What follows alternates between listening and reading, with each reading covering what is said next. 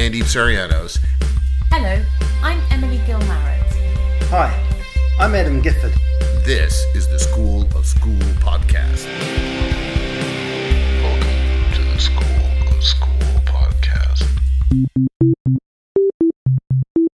Are you an early years teacher struggling with lack of support for lesson planning? Foundations can help. Foundations is the new reception program from Maths No Problem. It's a complete reception package with workbook journals, picture books, and online teacher guides all in one place. Visit mathsnoproblem.com today to learn more.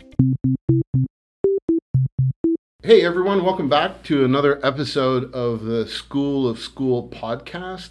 Uh, we're really fortunate today. We've got Andy Ash with us. Andy, just tell us just a little bit about yourself for our listeners so they know who you are. Yeah, okay. Hi, it's great to be here. Um, so, yeah, I work in England. Uh, I run what's called a maths hub. So, we support um, a region where we've got about 500 primary and secondary schools. And uh, alongside doing that, I also am doing a part time PhD where I'm studying how teachers teach fractions. And I'm hopefully in my last year, although you never know. Interesting. Yeah, yeah, those doctorates, you never know.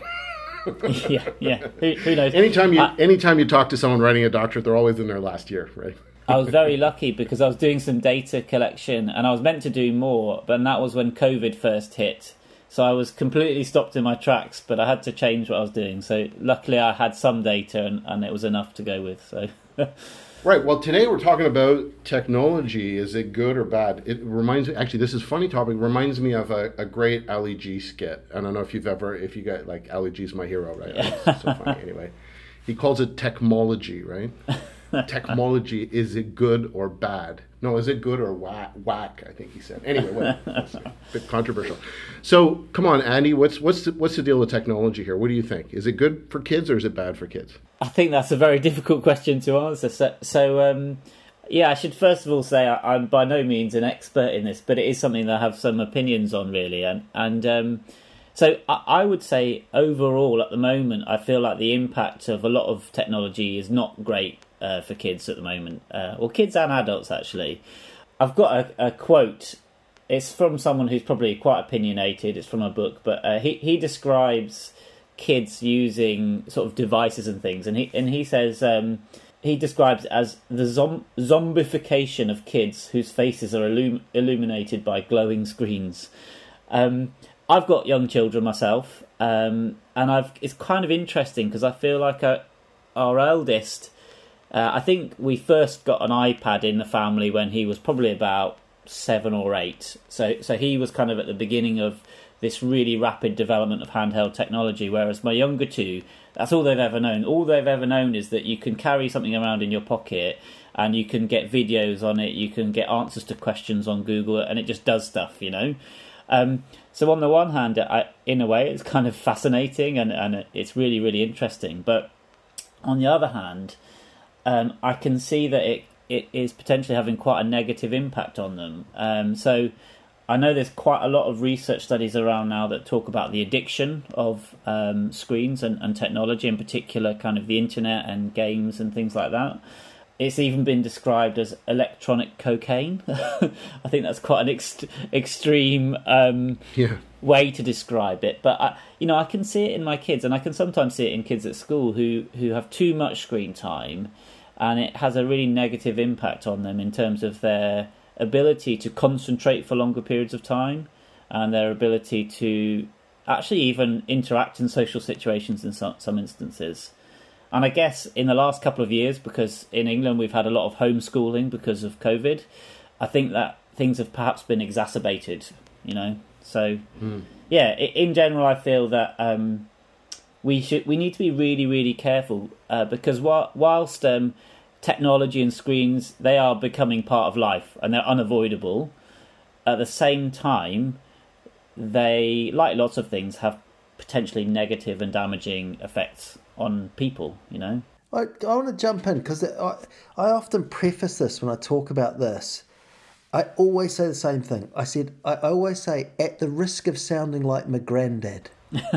and my worry with this stuff is, right, is that you know how you look at old footage and people sort of say, oh, these newfangled things, you know, everyone's got a car and the, whatever it might be. I try to do a wee self check, right, to try to think, okay, so what part of this is this this sort of generational thing where it's just me stuck in my ways. You know, oh, this music on the radio is terrible. You know, this newfangled rock and roll. It, it's It is terrible, Adam.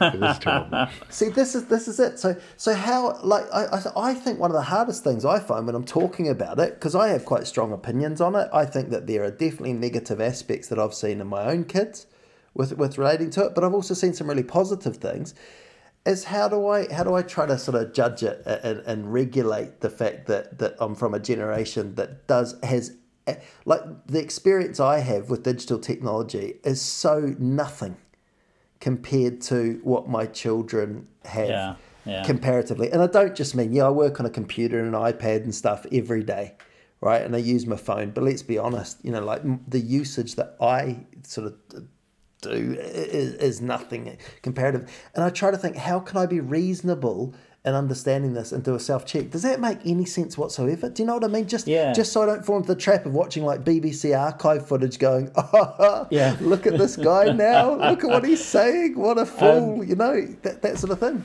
Do you know what that makes total sense to me? And and um, it, I I'm sort of similar in a way. I, I should say that I love technology, you know, and I use it in many many different ways. I think to great benefit in in my work and in my personal life, in my hobbies and things. I don't think technology is bad. I think that we have to be careful and recognise the dangers with it.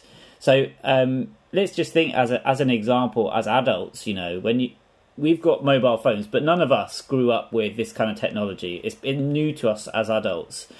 I certainly myself noticed that a couple of years ago, I would just check my phone to check, you know, Instagram or Facebook or something, just for no reason other than I was standing there with nothing else to do.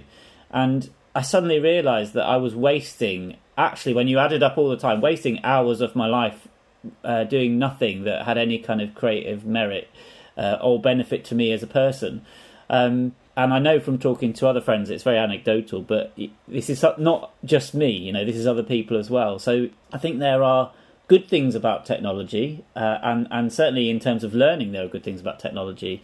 Um, but equally, we've got to recognise the dangers of them. One of the arguments that's sometimes used is that well, children are going to grow up in a world where technology is kind of everywhere and everything in a way.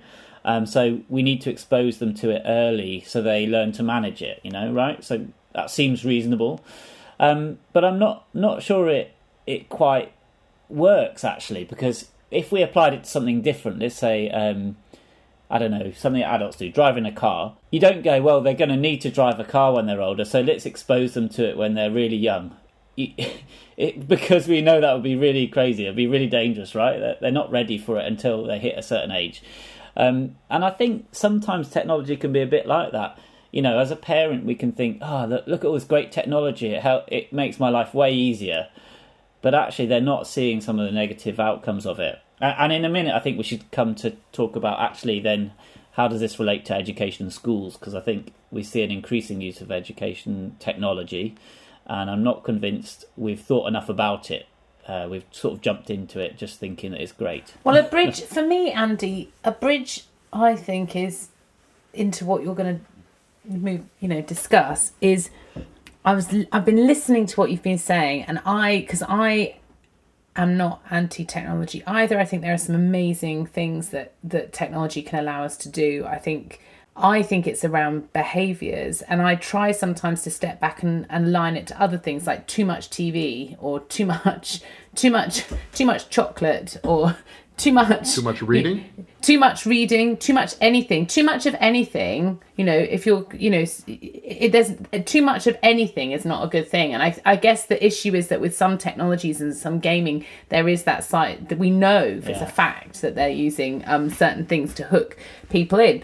But to, to if you if you're going into anything with awareness and you're equipping children with the ability to know when to stop, you know, when to say, you know, when um, then you're getting into the the for me it's more around that because a bit like with teachers you know i've been into classrooms i'm sure you have and i'm like why is that on the screen when actually it would be just better to get a piece of paper Yeah, in this yeah. moment or it'd be better to get a book. And then there are other times when i'm like what is just being done with that technology there is incredibly transformative. And i don't think there's a better way that we could have used and we could have recorded and we could have you know captured that moment. So I guess that's where we've had this thing where there's technology, technology, technology, and then it's like, okay, so let's have a ba- more balanced approach to it Yeah, potentially. yeah. But also, I think you need to categorize when we talk about technology. talk- It's such a general thing, right? So, you know, this technology, as we could define it by devices, I guess, or we could define it by its purpose,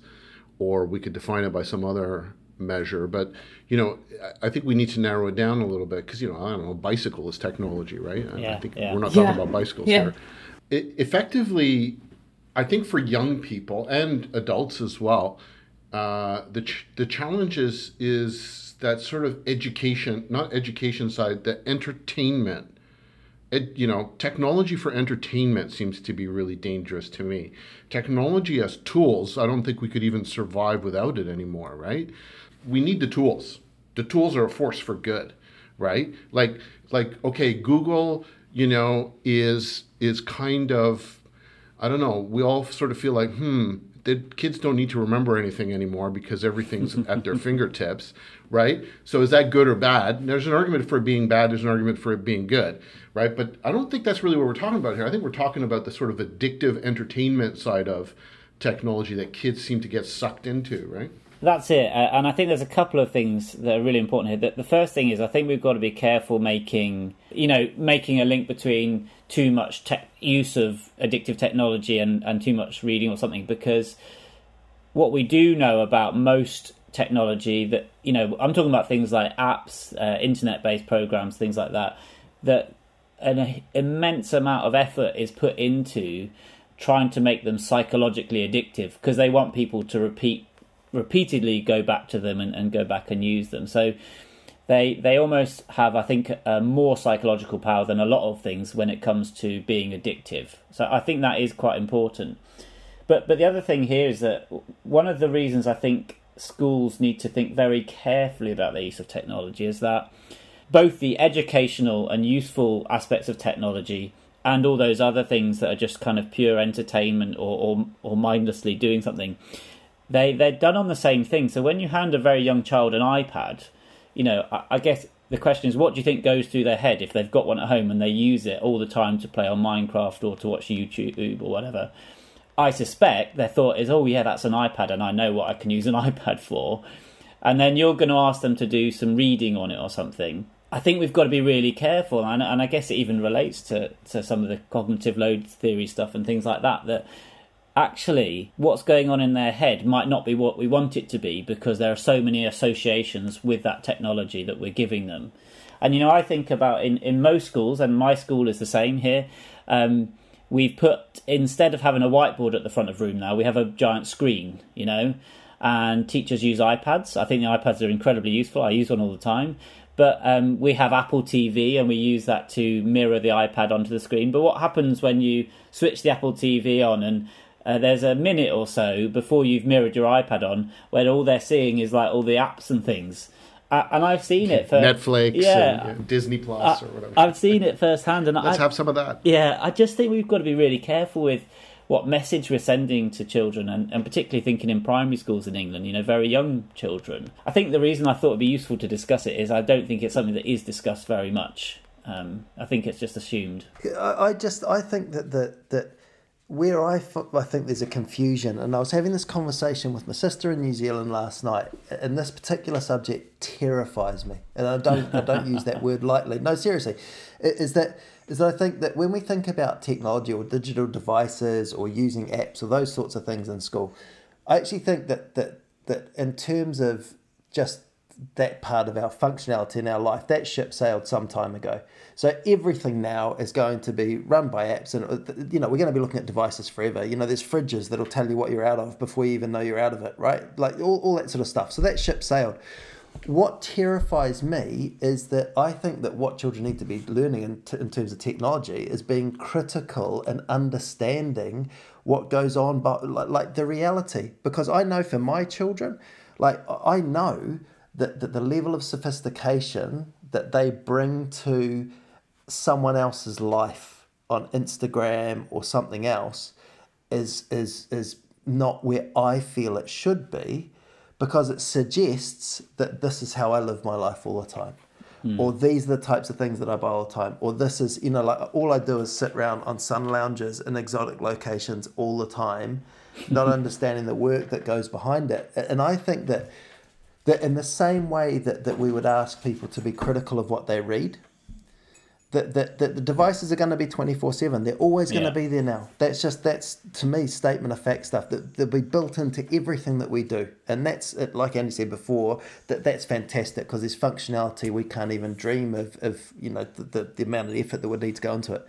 But i think having a level of sophistication to work out what is what is real and what is not and and like you say about manipulation and say gaming and getting to buy stuff in game. You know how many stories do you read about some some parent going, "I got a credit card bill for three k because my child really needed this certain thing," and I think I think that's where that that's the part to me that is when we talk about technology in schools, it's about being critical of the messages and what we're seeing and trying to see behind, behind the facade of these things and not trying to, to replicate what they see in front of them without being with having some awareness and i think that's that's a scary part Yeah, there's a power shift.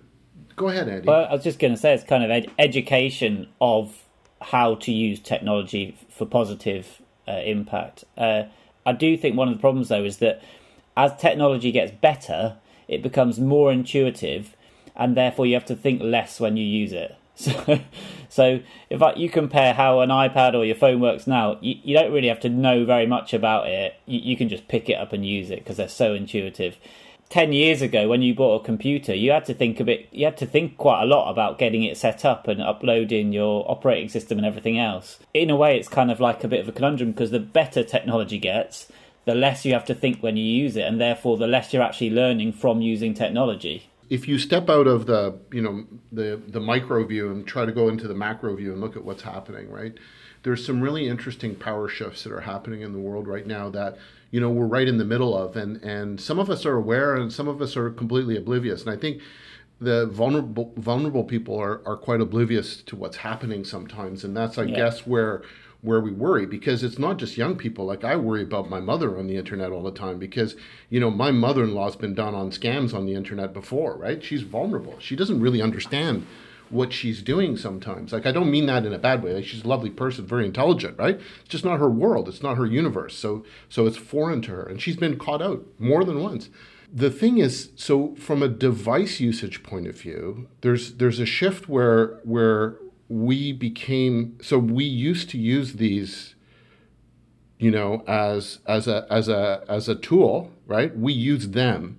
And Yeah. now it's kind of the shift of power has come around where now they're starting to determine what we do right? And the technology is. And when i say technology i mean we're not just talking about the devices but we're also talking about algorithms that have been written that are self-learning algorithms artificial intelligence Yeah. that their whole purpose and we don't even understand how they work. All we know is we just like created this little thing and gave it some guidelines and said off you go and learn everything you can. Your objective is to make people spend more time on this device and look at ads. And that's basically what most social media networks and, and companies like google do. So then it's out of control now right? These things are making their own decisions then when you start looking at this in the context of like the stuff that you're talking about, Adam, this other trend, which is the Internet of Things, right? Where now all of a sudden your fridge is aware of how many how many eggs you use, right? Who, you know, why isn't your fridge manufacturer going to sell that information to the grocery chains who can then use it to start, you know, predicting, forecasting how many eggs they need every month because they, now know how many people in the neighborhood are using how many eggs and at what time of year and so on and so forth. You know, and then we're, we're creating this incredibly complex web of technology that if it ever falls down, like the flooding that we have here or covid or when you know these like we're really vulnerable right? Because it's everything's intermeshed. So i worry a little bit about that. But the other thing i worry about is the power shift that these companies now you know we seem to sometimes almost not notice how powerful the technology companies have become you know like yeah google and amazon they transcend governments. Like who can turn? Can you turn Google off? Who could turn Google off? Who could turn Amazon off? You can't. Uh, yeah, I, I, think you're, you're spot on there. And if, if we even just relate it just back to education for, from it specifically, well, Twitter is has become a huge thing in education, hasn't it? Many, many teachers on Twitter get getting, you know, I think sometimes useful ideas and useful things. But if you think about it, if if I let's put myself, let's say I was a, an educational consultant or something uh, in England, and I know that through Twitter I can get I can make people more aware of what I do, and and therefore that's going to increase how in demand I am, etc.